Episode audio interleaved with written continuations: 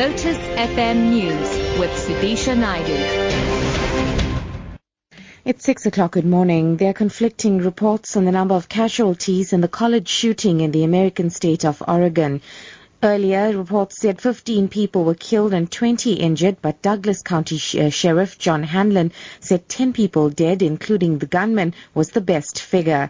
The 26-year-old gunman that opened fire at the Umpqua Community College was killed in a police shootout. Police have not identified the attacker, but unnamed officers have told U.S. media his name is Chris Harper Mercer. Oregon's local uh, sheriff, John Hanlon. Let me be very clear. I will not name the shooter. I will not give him the credit he probably sought prior to this horrific and cowardly act.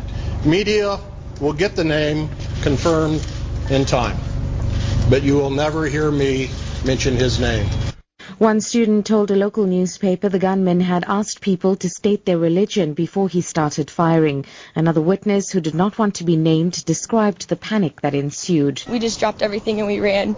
And when we ran out of the building, everybody went every which way. It was so chaotic. And as we were running by, we were telling people, you have to get out. You have to move, you know.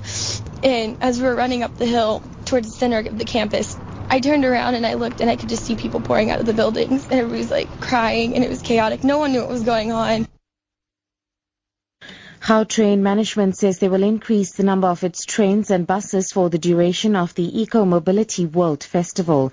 The month-long event, which started in Sandton yesterday, will look at ways to decongest Sandton in an effort to reduce carbon emissions from vehicles and the negative economic impact these have on the city of Johannesburg.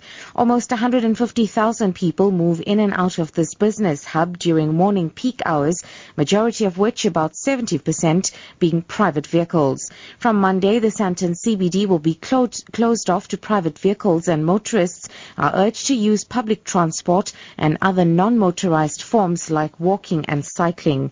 Gautrain CEO Jack van der Merwe. We're going to introduce two eight-car trains in the morning starting at 5 uh, 56 from Hatfield and then at 726 from Hatfield coming into um, Sandton up to Park. It'll increase our capacity by about 30%. We've moved the afternoon peak about 40 minutes earlier, so we will start running at about quarter to three in the afternoons. We'll sp- start running um, 10 minute headways. We will be running between 16 and 20 express bus services from Monte Cassino, and we're running about 10 to 12 express bus services from Bridgewater Commons. So this is just to increase the bus capacity questi International Criminal Court prosecutor Fatou Bensouda has rejected accusations that she's a traitor to Africa.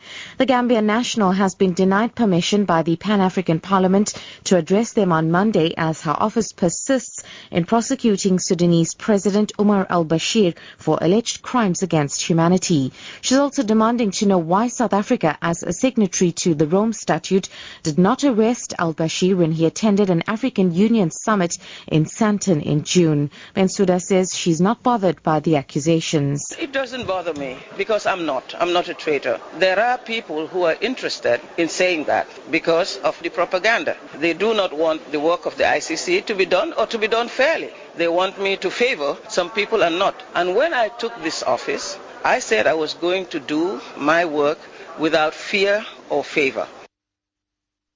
And finally, South Africa is almost dead last among 140 countries in terms of its maths and science education.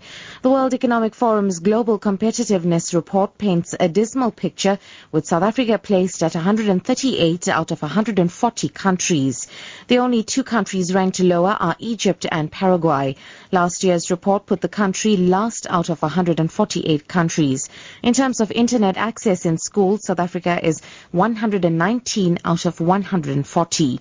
DA MP Annette Lovemore says the report will impact on a willingness to invest in South Africa and create more jobs. The Basic Education Department has criticized the report, saying it's not an accurate reflection of the state of education in South Africa. Top story, there are conflicting reports on the number of casualties in the college shooting in the American state of Oregon. For Lotus FM News, I'm Sudisha Naidu. I'll be back with headlines at half past six. It's time now for Newsbreak with Matthew.